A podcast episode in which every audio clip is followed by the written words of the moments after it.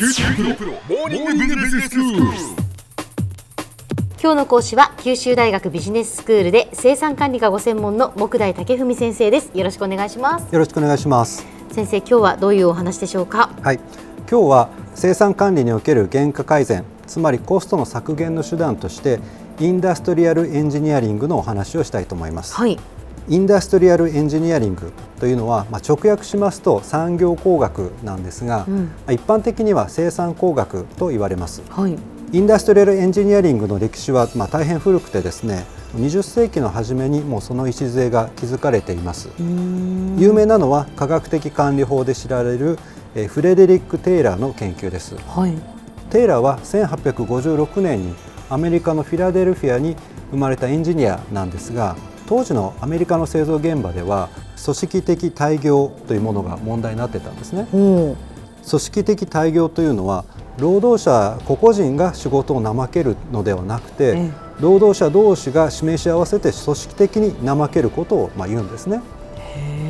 そんな組織的に怠けるようなことがあったんですか？そうなんです。当時としてはそれがかなり、ね、問題になってました。えどうしてそういうことだったかということなんですが、はい。あの当時のアメリカではいわゆる出来高給制度というものが一般的でした、えうん。仕事の出来高つまり生産量によって給与が支払われる仕組みだったんですね。ええ。ということは仕事をすればするだけうん。給与が増える仕組みだったんですが、でも組織的に怠けていた。怠けていたと、うん。そういうことがあったんです、ね。それはなぜか。なぜか。ええ。でそのまあ原因はですね当時のノルマの決め方にあったんですね。ほこれだけ働いたらこれだけ払うという基準があの管理者の経験だとか勘によって決められていたと。う、うんでそのために労働者が頑張れば頑張るほどハードルが上がってかえって出来高あたりの賃金が引き下げられるということがこう繰り返し起こってたですね。なるほど。そこでそうしたその経営慣行に対抗するために労働者同士がこうまあ示し合わせて組織だって仕事を怠けるようになってしまったと。うん。でテイラーはこの問題に注目しまして1日のノルマとなる仕事量を客観的な根拠を持って科学的に設定しようとしました。はい。そのために行われたのが作業研究というものです。作業研究というのは仕事をどういう動作で行うかという動作研究とそのためにどれだけ時間がかかったかという時間研究からなります。はい。テイラーは熟練作業者の生産動作を細かく分解をしていきまして、その所要時間をストップウォッチで記録していったんですね。ほでこれがその動作研究と時間研究です。う、うん。また生産作業自体も誰でもできるように標準的なステップを定めていきました。賃金制度も改めたんですね。ええ。科学的な方法によって、まあ、ノルマを定めました。うん。そのノルマを達成すれば出来高あたりの賃金を増加させたんですねで逆に未達成ならば賃金を割り引くということで、まあ、つまりノルマの達成に対してプラスとマイナスのインセンティブを設定したわけです。うん。でこれを差別的出来高給制度というふうに言います。はい。ではこのインダストリアルエンジニアリングとは、まあ、どのように生産工程の生産性工程を測っていくのかちょっと考えていきたいと思います。一般にはですね稼働分析工程分析連合作業分析動作研究時間研究などがあります。はい。最初の稼働分析というのは、うん。まあ、働いて稼ぐと書いて稼働なんですが、えええー作業時間をですね、えー付加価値を生んでいる主体作業付加価値を生んでいない付随作業や余裕といったものに分類していって、それぞれの時間比率を実際に測定していくことです。はい。これはあのこれまで何度か取り上げてきましたあの賞味作業時間とそれ以外の作業時間にこう分類していくことと同じことです。ええはい。付加価値を生まない、まあ、無駄、うん。そういったものをいかに取り除いていくかというのが稼働分析というわけです。うん。次に工程分析というのもあります。これは生産の流れをフローチャートなどで描いていって工程の切り分け方ですとか工程のレイアウトなどを分析するものですあの工程というのはバランスが大切なんですね。はい。例えば今2つの工程があって最初の工程で作業に10分かかる。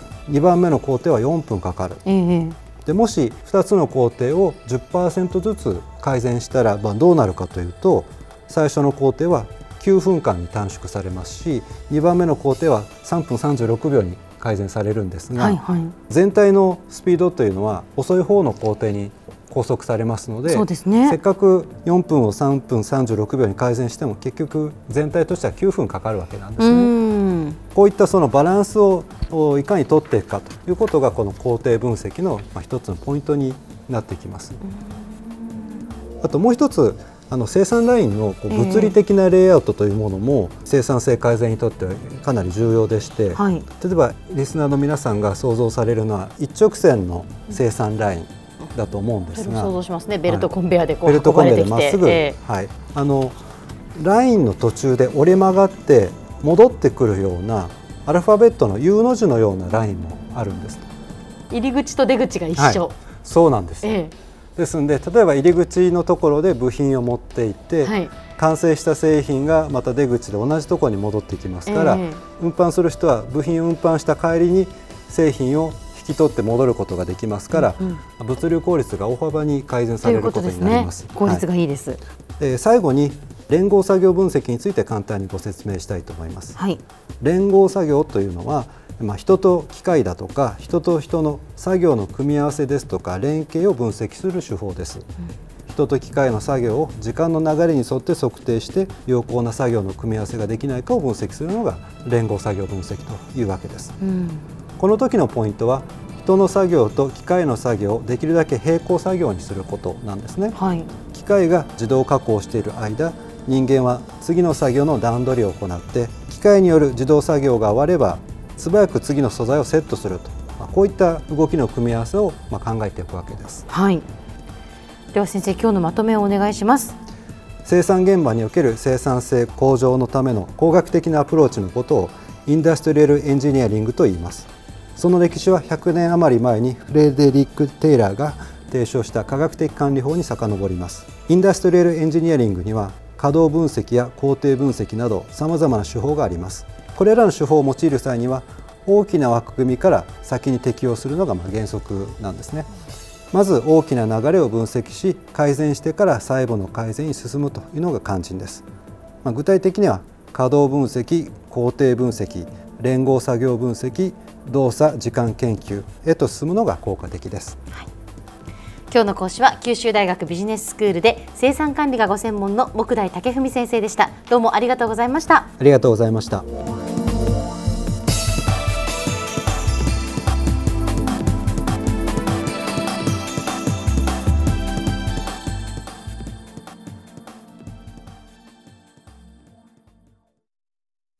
QT プロは通信ネットワーク、セキュリティ、クラウドなど QT ネットがお届けする ICT サービスです。九州中に展開した光ファイバー網を基盤に一番身近なビジネスパートナーとして九州の企業自治体の皆様をサポートします。詳しくは QT プロで検索を。